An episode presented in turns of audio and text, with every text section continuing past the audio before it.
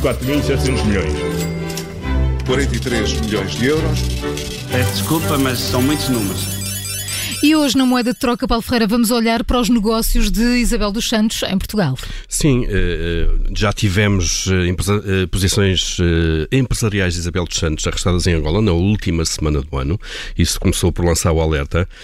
As posições que a empresária angolana tem em Portugal não estão para já em causa, mas agora, como vemos, aperta-se o cerco e não se sabe quais, são, quais serão os próximos passos das autoridades, tanto em Angola como em Portugal, como eventualmente noutros países eh, onde haja interesses da empresária.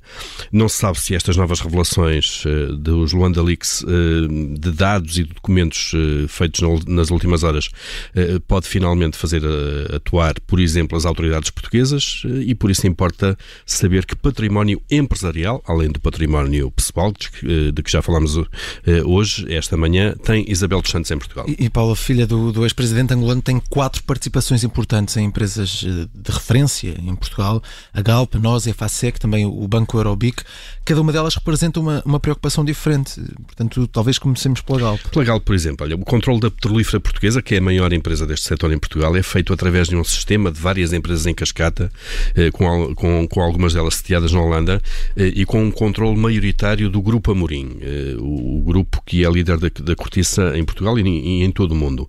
Isabel dos Santos, feitas bem as contas, tem depois uma posição indireta de cerca de 15% eh, eh, do capital da Galp. Mas o controlo aqui eh, das, das sociedades que, no fundo, têm a maioria na, na Galp são do Grupo Amorim. Depois há a nós, o operador de telecomunicações e que também tem salas de cinema. Isabel dos Santos tem metade do capital de uma empresa que controla 52% da nós. A outra metade pertence ao Grupo Sonai. E, e depois passamos para a EFASEC. Isabel dos Santos controla nesta empresa cerca de 75% do capital. A empresa não, não está cotada em bolsa, é dirigida por uh, Mário Leite da Silva, o gestor de negócios de Isabel dos Santos em Portugal. E há também o Eurobic, que Isabel dos Santos controla com 42,5% do capital e também com outras parcelas do capital na posse de, de, aliados. Exato. Então, disto tudo, o caso menos complicado é claramente o da EFASEC, que é uma hum. empresa que não é cotada em bolsa, eh, que é controlada por ela. Uh, se houver problemas, pode ser vendida uh, e outros acionistas podem pegar nela. Uh, e depois há dois casos distintos. O caso da NOS e da Galp, que estão cotadas, portanto, merecem mais controle por parte das autoridades.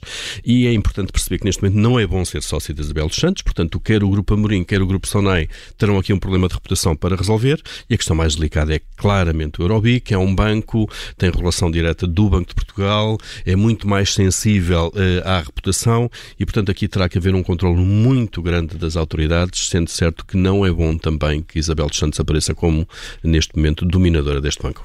Paulo Ferreira e Miguel Cordeiro, com moeda de troca na Rádio Observadores e sempre em podcast. 4.700 milhões. 43 milhões de euros. Peço desculpa, mas são muitos números.